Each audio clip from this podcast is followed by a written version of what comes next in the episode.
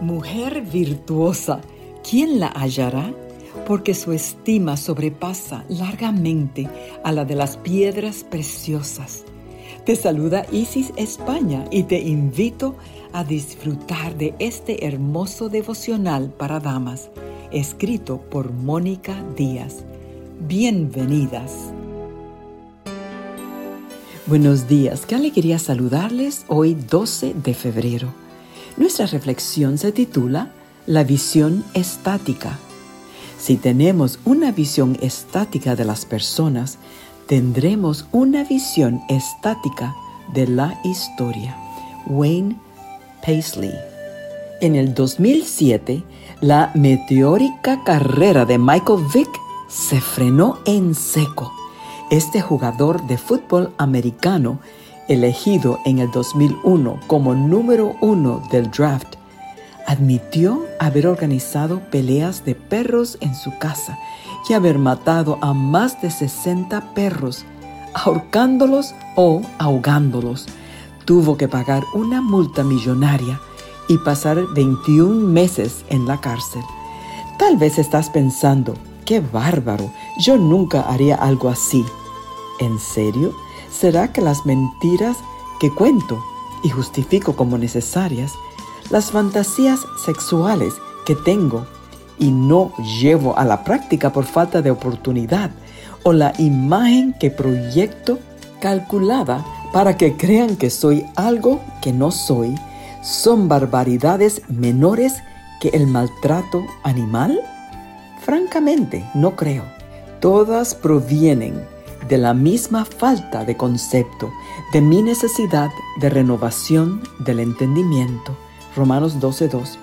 Yo nunca haría algo así, fue lo que pensó Wayne Pacell, presidente de la Sociedad Humana de los Estados Unidos, una organización que procura el bienestar de los animales. Cuando Michael lo llamó para pedirle colaborar con su organización.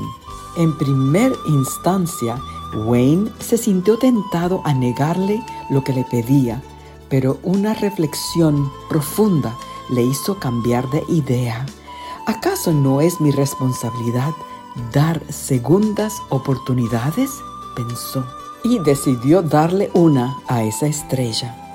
Tendemos a tener una visión estática de las personas. Cuando hacen algo que nos parece una barbaridad, las dejamos petrificadas en el tiempo, retratadas por un solo instante, condenadas para siempre.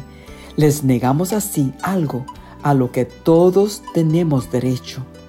Una segunda oportunidad, una puerta abierta para que gracias a nuestra aceptación, libre de juicios, se puedan restaurar sus relaciones rotas consigo mismos con sus semejantes y sobre todo con Dios.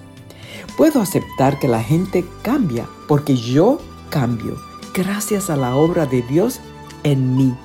Y en la medida en que yo misma me voy renovando cada día, creo que los demás tienen la oportunidad de avanzar hacia una sensibilidad cada vez mayor.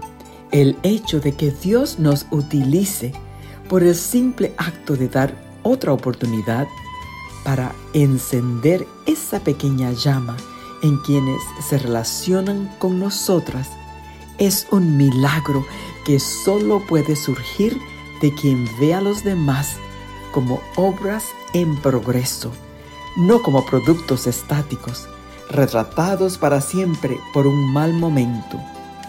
Si tu hermano peca, repréndelo pero si cambia de actitud, perdónalo.